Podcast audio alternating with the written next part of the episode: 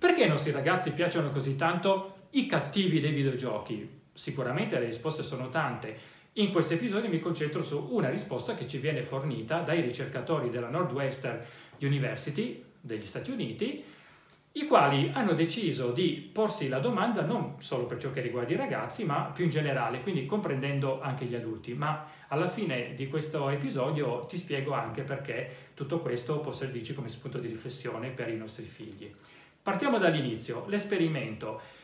In questo esperimento i ricercatori appunto della Northwestern hanno preso la piattaforma Character, trovi il link in eh, descrizione, la quale ti propone una sorta di quiz, se vogliamo, con vari items, una sorta di test della personalità, come la definiscono loro, e una volta ottenuto il risultato vanno a consigliarti i personaggi eh, delle serie televisive oppure di film che, stando a questo test della personalità, sono più affini al tuo carattere, alla tua personalità, appunto. L'idea qual è? A parte il divertimento di vedere a chi assomigli sotto certi aspetti, ma l'idea è anche quella che andando a vedere, andando a, appunto a scegliere la serie televisiva o il film che contiene i personaggi con cui ti trovi maggiormente in sintonia, in teoria queste televisive, questi film dovrebbero essere anche più piacevoli per te, dovrebbero essere quelli preferiti da te.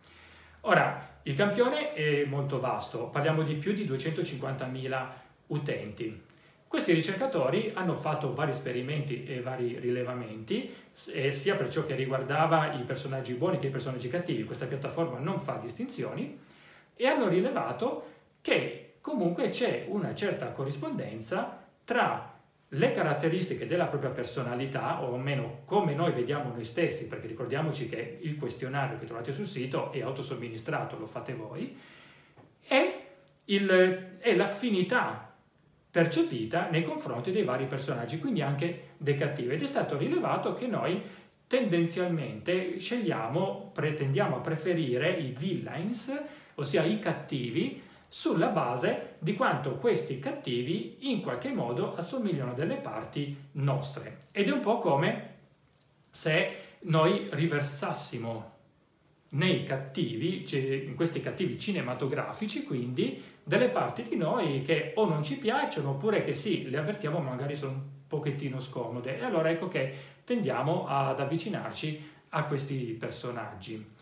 Ora, perché questo è importante anche per i nostri ragazzi? Perché? Perché comunque getta un po' luce su questo fenomeno. Noi spesso pensiamo che eh, i nostri ragazzi si avvicinino a questi personaggi così ombrosi, se vogliamo anche bastardi in alcuni casi, perché, perché i nostri ragazzi non hanno morale, e così via. In realtà noi dobbiamo sempre contestualizzare queste cose. Nel nostro caso la particolare fascia di età, il particolare periodo di vita che i nostri figli stanno vivendo.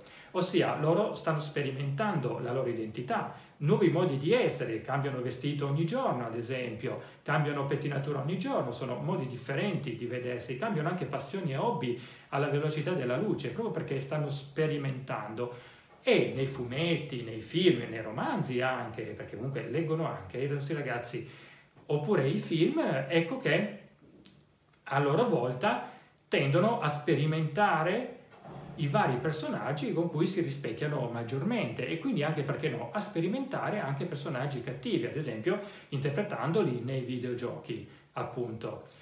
Ora come ho già detto esistono tanti altri motivi. Il discorso è molto più complesso di questo. Però già solo piccolo, questo piccolo contributo che noi possiamo ricavare da questa ricerca della Northwestern University, possiamo già comunque iniziare anche un po' a rilassarci, ad esempio quando noi vediamo che eh, il nostro figlio di fronte al nuovo, all'ennesimo videogioco dove magari si spara, si ammazza, tende magari a preferire personaggi cattivi.